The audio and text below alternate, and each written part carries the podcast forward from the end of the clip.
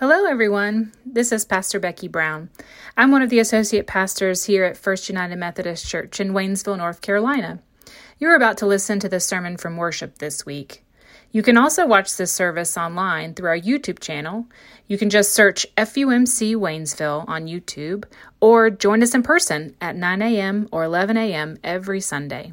Thanks for listening, and we hope this sermon challenges, inspires, and invigorates your faith. May God bless you. Amen.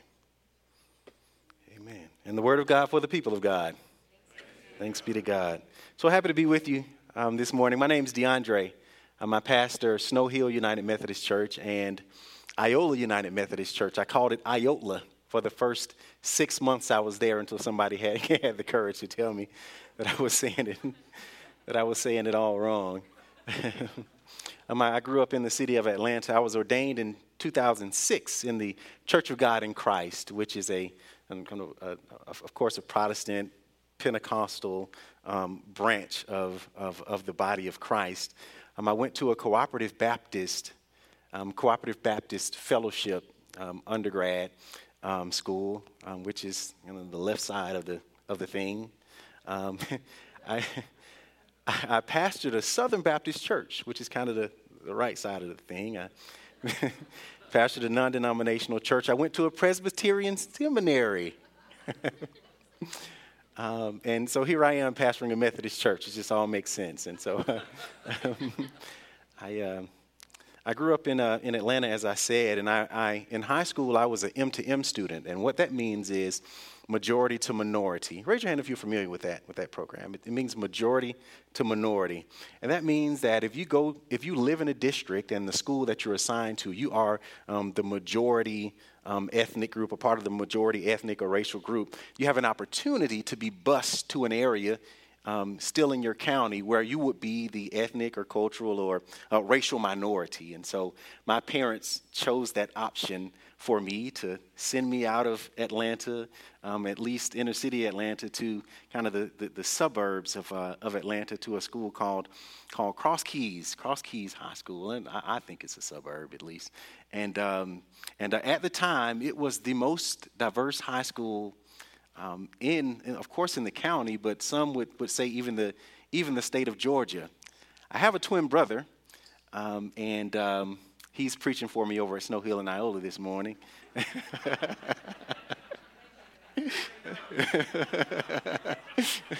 maybe, or maybe I am he.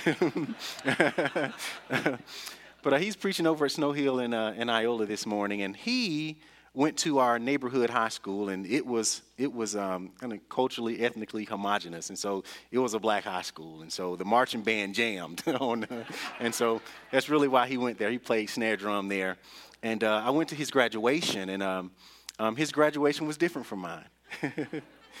and at my graduation, they would say, "Please hold all applause until all of the graduates are recognized, and together we'll salute." And so, of course, at my graduation, it was perfect decorum.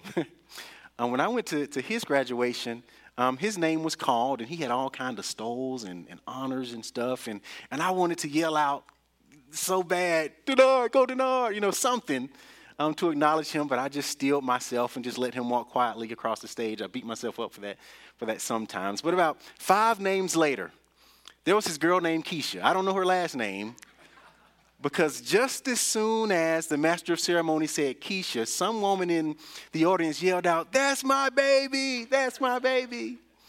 And Keisha walked across the stage, and um, um, we looked at her with a little bit of embarrassment, but also with a little bit of jealousy that she had the courage to shout out um, in acknowledgement that moment that she was connected to that young lady that was walking across the stage. And um, she didn't have any stoles. You know, there were no asterisks beside her name. She may have barely made it. Who knows what her professors or her peers thought about her, but there was a proud somebody in the audience who thought enough of her to shout for her. And we all likely know somebody who has struggled to overcome something and they made it. You know the value of what it meant for them to be there.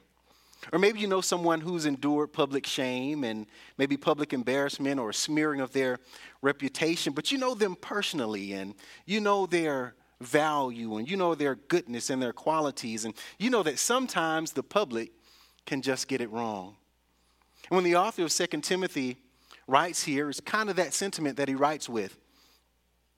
In chapter 2, verse 8, he writes, Remember Jesus Christ, raised from the dead, a descendant of David.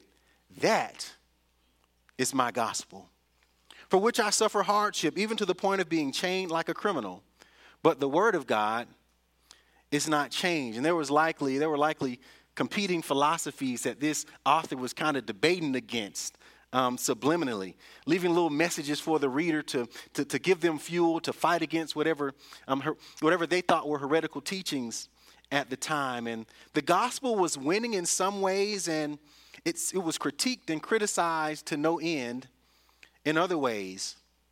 And to some folks at this time, it was important for the author to address Jesus was either an enlightened man who had um, had had some kind of divine revelation. He had learned enough to have transcended his, his mortal body and he'd reached some kind of enlightenment.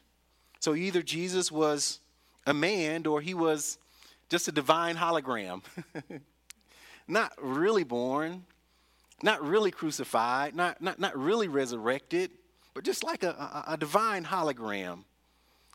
So the author writes with intention be mindful, thinking about, carrying with you, ruminating over, meditating on, never letting this thought leave your consciousness. Be mindful of the resurrection. Not a resurrection of a hologram, not this enlightened man raising as a ghost but he's implying a bodily resurrection. The implications of a bodily resurrection, they're really, really critical for our faith.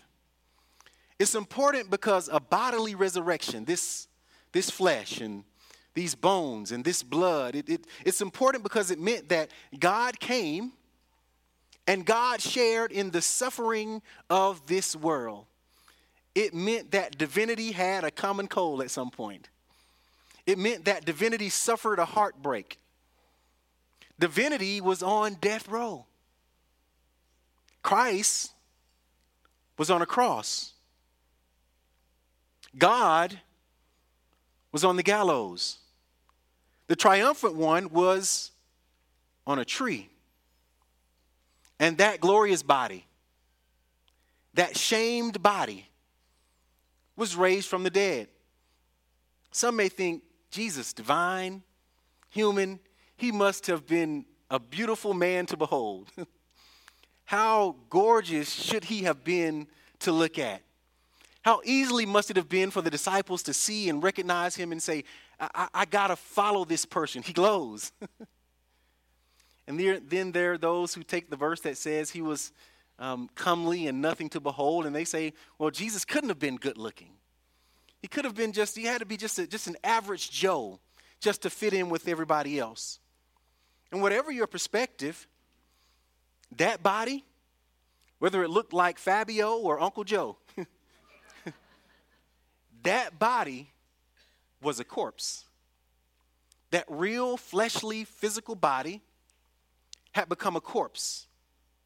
And it was resurrected. That real body came to life. And that's why in many black cultural church experiences, even the most educated pastors, those that went to ITC or Asbury or Candler or Duke, in a lot of African American churches, regardless of the tradition, even in ordinary times, when we have the green stole hanging from the pulpit, even in the middle of the summer or late fall, they'll end their sermon with this early one Sunday morning. I'm going to preach myself happy this morning. And no matter what's going on, everybody identifies and knows that they're signifying something, they're signaling something, something that is or should be deep in the faith of every believer. There can be no Christian story that does not end in resurrection. And a people who have had shamed bodies or shamed experience or, or who have been less than or, or who have experienced embarrassment or, or public shame, which, is, which we're all susceptible to, would hear a message of hope. They'd understand that the resurrection is power packed with hope. The resurrection heals. The resurrection is more powerful than nuclear, it's more combustible than hydrogen. The resurrection quickens the mortal body. Not it will quicken, it does quicken the mortal body. And so when the gospel is preached, our souls are nourished and our bodies are nourished and our, and our bodies are healed. At the hearing of the gospel, the resurrection is power. The resurrection it shakes open prison doors. The resurrection frees those who are bound. It sets free those who are captive, physically, emotionally. It sets free those who are bound, even spiritually. The resurrection is the dunamis, it is the dynamite power of God on full display. And with all the other competing philosophies, the author was saying, like that woman was saying in that gradu- graduation, we have all of these ideas and thoughts parading across the public sphere, so many things that are up for debate, so many enticing ideas about the foundations of Christianity. The author was saying, That's my gospel. That is my gospel. I submit to you that there have been little explosions of grace throughout your entire life. And no matter who you are and where you are, the gospel is efficacious in you and for you and through you. The gospel, the good news of the death and the resurrection of Jesus Christ is working in your life even now. And you have a gospel to be proud of. You have a gospel worth shouting about. Somebody told me that Jesus was apolitical. And to that I say, he died between a thief on the left and there was a thief on the right. But he was resurrected for, for both of them. And the Word of God is not chained, it is not bound, it is not restricted to what you and I know or believe or, or what we are comfortable believing. It is not chained. It is not stuck. It is not fixed. It is alive in other communities, in other cities. It is alive in other de- denominations and other cultures.